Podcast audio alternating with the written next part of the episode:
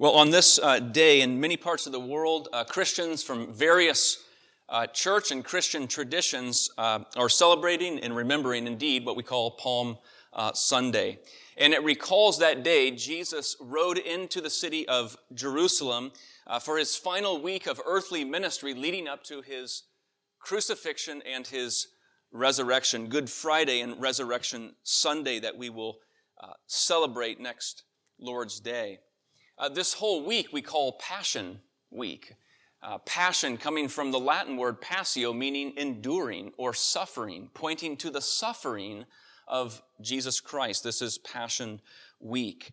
Um, all four Gospels give attention to this event, Palm Sunday. But as we look at John's account in John chapter 12, we're going to see that John intends very much to communicate a narrative and story that is full and in, in many ways dripping with irony because while many people were expecting a Messiah and a king who would take his rightful throne, he would exercise his dominion over the Romans, uh, liberating his people from oppression, reestablishing them, we know that Jesus is not first headed to a throne. This king, this Messiah, is headed to a cross, horrific suffering. Palm Sunday, then, is an event that very much challenges the expectations of God's people about who this king is. What should we expect from this king? What should we expect from his kingship and his kingdom? What should we expect from him in our own lives, in the life of the church, in the life of the nation, in the life of, of this, his world? So as you're turning to John 12, it begins in verse 12. This notion of a grand and triumphal entry is something we read of in stories. It's something that we see in, in films. I remember as a, a younger person with two older brothers, uh, you end up listening to the music they like to listen to. You end up watching the films that they like to watch. Well, my oldest brother was into Western films. Not the old, old Western films like John Wayne or Gary Cooper. Sorry if I'm dating uh, people here. Uh, just the old Western films by Clint Eastwood in particular. Films like Pale Rider, The Good, the Bad, and the Ugly, uh, Hang 'em High. You know, good, wholesome movies for kids. But the, the storyline was always basically the same. There was a, a, general setup and context, introduction to characters. Then there would be a development of some kind of conflict or struggle. And then, in the end, the protagonist, the hero, would ride into town for his final entry to do justice, to get vindication, to put things right again. You, you knew how it was going to end. You knew for sure it was never going to end with the hero being defeated or humiliated. That's what makes the gospel so counterintuitive, countercultural. It's precisely through the humiliation of Christ, his lowliness, his humility, that the good news of the gospel is revealed to us. So we turn our attention to John chapter 12, beginning at verse 12. Listen now to God's word. The next day, the large crowd that had come to the feast heard that Jesus was coming to Jerusalem. So they took branches of palm trees. They went out to meet him. They cried out, Hosanna! Blessed is he who comes in the name of the Lord, even the King of Israel. And then Jesus found a young donkey and sat on it, just as it's written Fear not, daughter of Zion. Behold, your king is coming, sitting on a donkey's colt. His disciples did not understand these things at first, but when Jesus was glorified, then they remembered that these things had been written about him and had been done to him. The crowd that had been with him when he called Lazarus out of the tomb and raised him from the dead continued to bear witness. The reason why the crowd went to meet him was that they heard he had done this sign. So the Pharisees said to one another, Look, you see, there, we're gaining nothing. Look, the world has gone after him. Distinct uh, in John's uh, gospel from the other Gospels, the synoptics, Matthew, Mark, and Luke, they all organize their Gospels around a similar structure, primarily focusing on Jesus' ministry, his Galilean ministry, particularly right around the Sea of Galilee, then his move toward Jerusalem, and then his final week, Passion Week. John's structure in his Gospel is different. John organized his Gospel around several journeys that Jesus took to Jerusalem. And in each journey, something dramatic and powerful happens. So in chapter 2, we read of the first journey Jesus takes to Jerusalem. He goes into the city and into the temple. He drives out the money changers and he says, Destroy this temple and I will raise it in three days, referring, the text says, to his own body. We see another journey he takes, a second one in chapter 5. He returns to the city, and there he heals the man, the invalid of 38 years, uh, by the pool of Bethesda. He takes a third journey in chapter 10, where we're told the Jews were pressing Jesus. They were asking him, If you're the Christ, tell us plainly. And Jesus said, I have told you, but you do not believe. My sheep hear my voice. They listen to me. They follow me. I give them eternal life. No one will snatch them out of my hand. My Father has given them to me. I and the Father are one. So as you come to this 12th chapter and this fourth and final journey to Jerusalem, there's, there's a heightened sense of suspense and the drama is centering around the nature of the Messiah. What kind of king is he? What is his kingdom like? What can we expect? And you can feel the drama just by the description of the opening verse in our text where, we're told a large crowd had come to the feast. This is the feast of Passover, we know. They came out to meet him and they cried out, Hosanna, blessed is he who comes in the name of the Lord. What's peculiar about this episode is something that J.C. Ryle, the bishop, pointed out. He says, We have nothing like it in the New Testament. Because Jesus' normal behavior and actions was not to seek popular attention. He was often, you, as you read through the Gospels, withdrawing from the crowds and from public notice, withdrawing to the wilderness, uh, resisting those who would seek to make him king by force, often directing those whom he healed not to tell anyone. But here we have something completely different. Jesus is not only coming into the city on the busiest, fullest week of the entire year. It's Passover week.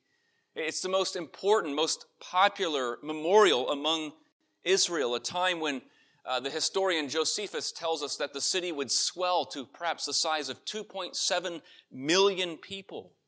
This is a time when diverse peoples and all the tribes were streaming into the city to celebrate atonement for sin through the blood sacrifice of a lamb. And, and Ryle says, knowing all this, our Lord purpose, purposely drew attention to himself.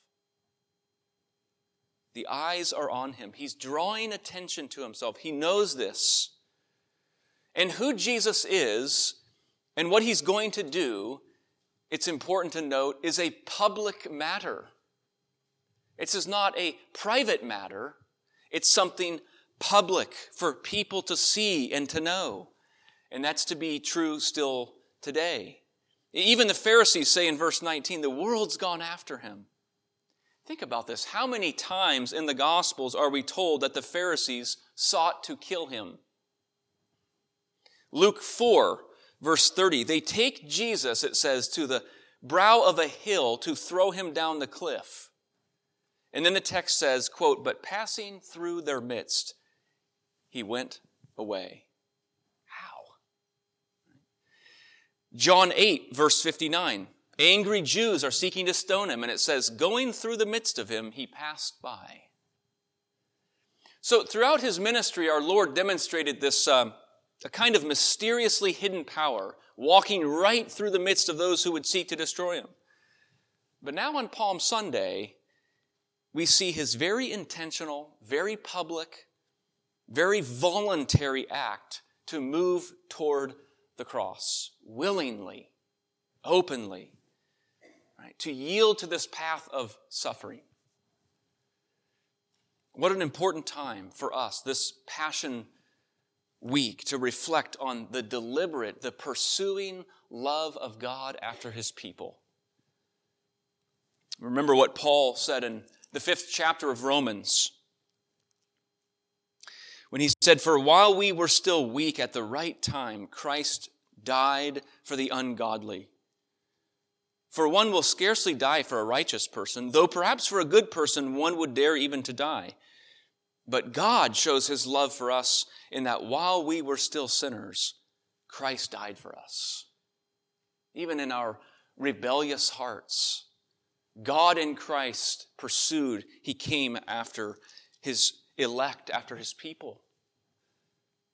Does this deliberate pursuing love still uh, stir your heart? Does it still capture your heart? Just yesterday morning, while uh, finishing up some uh, study at a Dunkin' Donuts, I had my uh, Bible open, and a woman walked by, and she saw me, and she saw my Bible open, and she said, Another Jesus lover. I turned slowly because I wasn't sure if she was for me or against me in, in the way that she said it.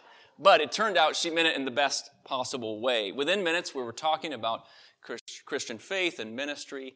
And then a couple minutes later, she, along with her two friends, sisters in Christ, uh, were, were, praying for me. Not normally what you see at a Dunkin' Donuts, uh, but I wasn't going to turn down uh, prayer. But as they were praying, one of them began to pray through the 23rd Psalm. And, and I was just taken again by that last verse in the 23rd Psalm. Surely goodness and steadfast love will follow me, will, will come after me, will pursue me.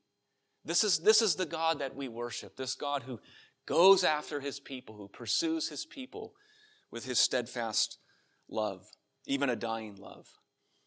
Palm Sunday reminds us of Christ's intentional and dying love for his people. You know, we cherish those doctrines of election and, and predestination, rightly so.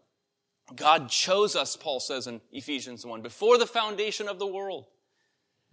But here on this day and this week, we remember the cost of that election.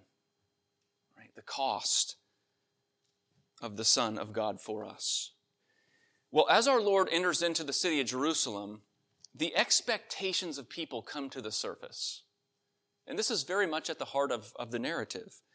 So we're told in verse 17 the very reason the people came to be around Jesus. It says the crowd that had been with him when he called Lazarus out of the tomb and raised him from the dead continued to bear witness. The reason why the crowd went to meet him was that they had heard he had done this sign. Now, we're not told the personal motivations of, of the people, but it would be of no surprise if it was because they wanted something from him rather than who he is in himself. This is the one who, who we've heard raises people from the dead. Lazarus in the previous chapter, John 11. The one who heals diseases, the one who calms storms. What might he do for me? What might he do for us? In fact, the image of the palm branches, the crying out, Hosanna, meaning save us, O Lord, and, and their identification as, of Jesus as King of Israel, it's the commentators, many of them say this all is pointing to uh, this idea of, of a nationalism of a national pride that the people had. A king who would free them from the Roman yoke and that of injustice, oppression. The commentator Frederick Bruner says this When the temple was rededicated during the Maccabean era in the intertestamental time, palms were used in the celebration. During both major wars with Rome, reliefs of palms were stamped on the coins minted by the rebels. Thus, this act of celebration with palms is by no means neutral. The palm symbolizes Israel's national hopes now focused on Jesus. It's the people's expectations of this Messiah and King that come to the forefront. Some are drawn to Jesus, perhaps expecting a miraculous work, such as they saw in Lazarus. Others expecting a Messiah who's going to liberate them politically, socially, nationally. It's worth remembering Jesus went to great lengths to teach about the nature of his kingdom in his ministry, particularly in the parables. Most of the parables center on the kingdom of God. And yet, still, after his death, after his resurrection, what, did the, what do the disciples ask the Lord in the first chapter of Acts? Lord, will you at this time restore the kingdom of Israel? The disciples are having to learn about the nature of this king and his kingdom. They were likely expecting a restoration through a military and political kingdom that's going to drive out the Roman armies. It's going to restore a kind of national sovereignty to Israel. Their expectation, their understanding of this king, his kingdom, were in some ways well off. And so they needed a corrective, true understanding. And whether it's the large crowd gathered around him or his own 12 disciples or any one of us, there's a principle often at work, I think, in our hearts. And it's the temptation to use Christ or his kingdom and his gospel for some other purpose. It's the desire to receive something from him, perhaps healing, a rescue from a difficult relationship, financial hardship, help for a son or daughter.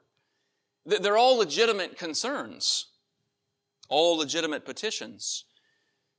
Yet the only way those things don't become masters themselves is that we are seeking first, desiring first the Lord Himself above the things that He may give or the expectations we have of the way He would work in our own lives, in society, in the life of the church.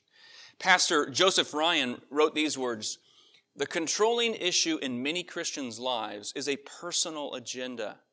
They want Jesus to fit into their plans, hopes, ambitions. In the end, there's only two choices. Either we use Jesus for our ends, or Jesus uses us for his ends. Remember how Jesus responded to the disciples in Acts 1 when they asked him, Is now the time that you will restore the kingdom to Israel? He says, it's not for you to know the times and seasons, but you will receive power. You will receive power when the Holy Spirit has come upon you, and you'll be my witnesses in Jerusalem and Judea and Samaria and to the ends of the earth. What insight into the nature of this, this kingdom and its expansion to the nations that Jesus is giving to his disciples. Well, well, in the story, there's actually a corrective that the Lord provides about his messianic kingdom. And the corrective is an animal. It's the young donkey. Uh, it's only in John's gospel that Jesus obtains the donkey in verse 14 after mention is made about the crowds and the palm branches and the cheering. In Matthew, Mark, and Luke's account, Jesus, in all three of those, gives direction, remember, to the disciples about how to obtain the animal. And then Jesus rides into the city, into the crowd, and they're cheering.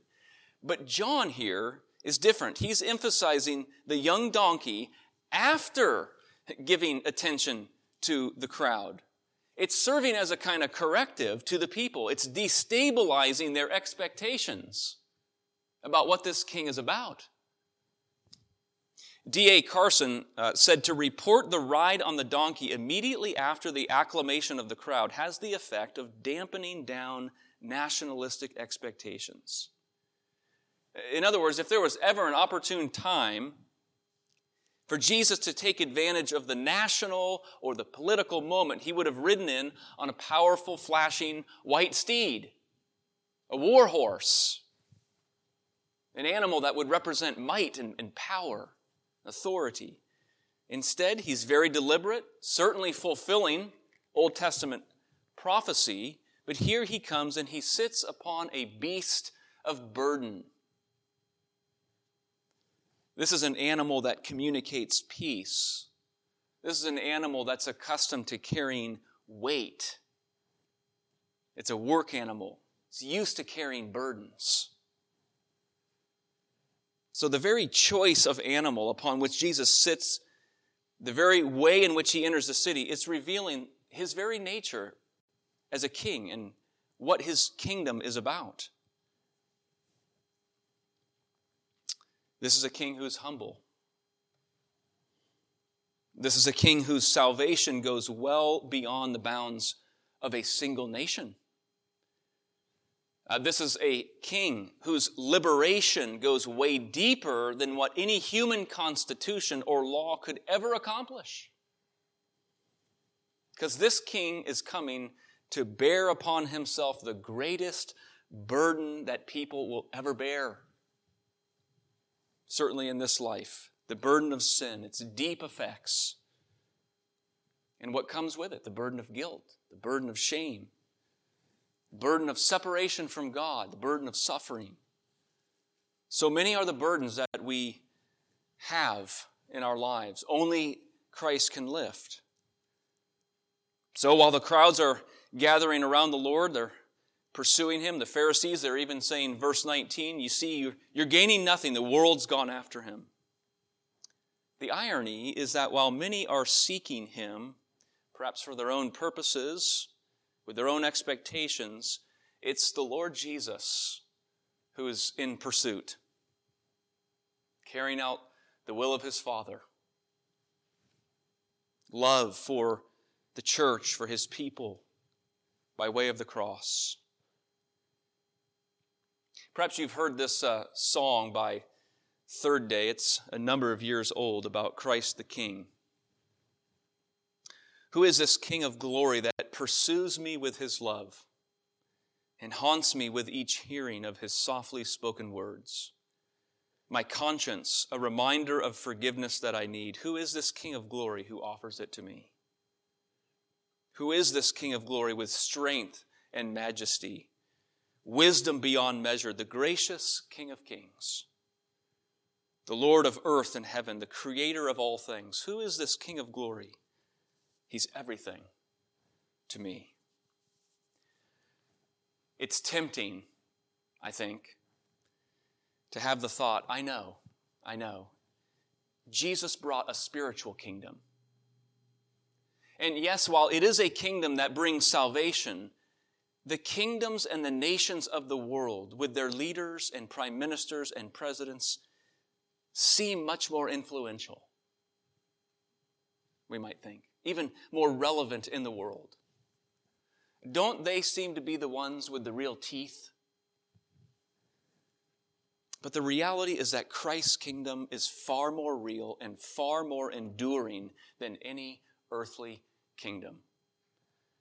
Remember, it's a kingdom that is present. It is not of this world, which means there is no uh, present national kingdom that can own it. It, it comes from outside the world. It's an everlasting kingdom, but it's present as Jesus preached and taught. Behold, the kingdom of God is at hand. It is the kingdom that is to serve as the conscience of all earthly kingdoms. It's the kingdom that serves as the rule of righteousness and justice and truth. It's the only kingdom and king that redeems and transforms the hearts and loves of its citizens. This is the kingdom of which we are first and foremost citizens. This is the kingdom that is to serve as the center of our devotional life. Jesus taught us to pray as we prayed earlier Our Father, who art in heaven, hallowed be thy name. Thy kingdom come. Thy will be done on earth as it is in heaven. It's here, but it's also continuing to come. And it's the kingdom that dispels fear and anxiety. There in that sixth chapter in the Sermon on the Mount of, of, Matthew, he says, Don't worry, and goes on about the anxieties uh, that we may experience. But then at the end, he says, Instead, seek first the kingdom of God. It's a, a remedy for dispelling our fears and anxieties. And this is the only kingdom whose king offers his life as a ransom for his people. That's the great irony. Jesus Right? The triumph of the story is actually not in the grand entry, it's in the grand exit, where Jesus is headed. He comes in hailed as king, but he's going to exit the Passion Week as the Lamb of God who takes away uh, the sin of his people. Let's pray together.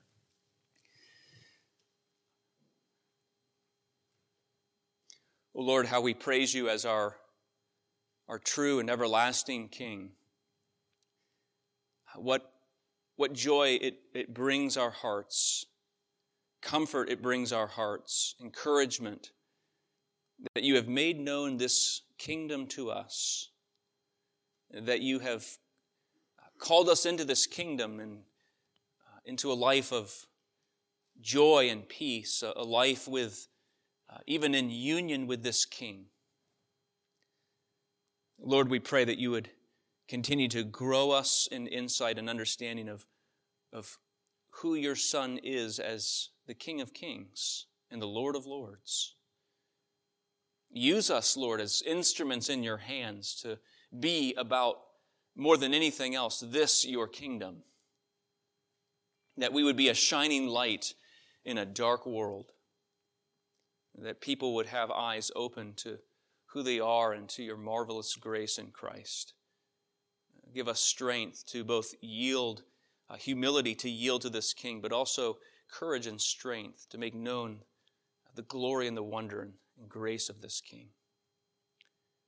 Do that work, we pray, in Jesus' name. Amen.